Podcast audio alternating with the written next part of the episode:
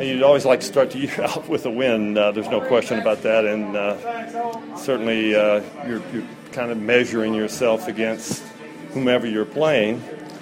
You look at the stats, uh, you look at the look on the floor, and uh, the biggest thing that you're concerned about is uh, effort, working hard, and we, we get an A plus for that tonight. Both teams would get an A plus for that tonight. Defense was strong tonight. Uh, we, we struggled with their inside game. They're, uh, they're strong and experienced, and uh, when I say experienced, juniors and seniors, uh, and our sophomores struggled a little bit with that.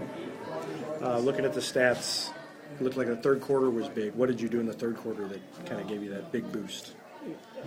Well, I'm, I'm just going to say that we took advantage of opportunities. We, uh, we were able to handle the pressure, and that was one of the things that we've uh, more or less uh, said that we could do, and then you got to back it up after you say you can. That we pass and catch pretty well.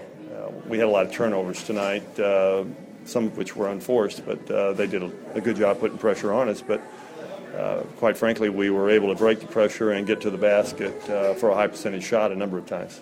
About what you expected after seeing preseason practice, then you get in the game situation. You never know what to expect. Uh, you honestly don't. Uh, this is a new look for us because we've got a legitimate inside game. Uh, young as they may be, uh, they're uh, they're in there battling, putting bodies on people, and we haven't been able to do that. So uh, we we hope that they would play above their years, and uh, frankly, uh, that's going to happen. Uh, maybe not all tonight, but uh, it will happen.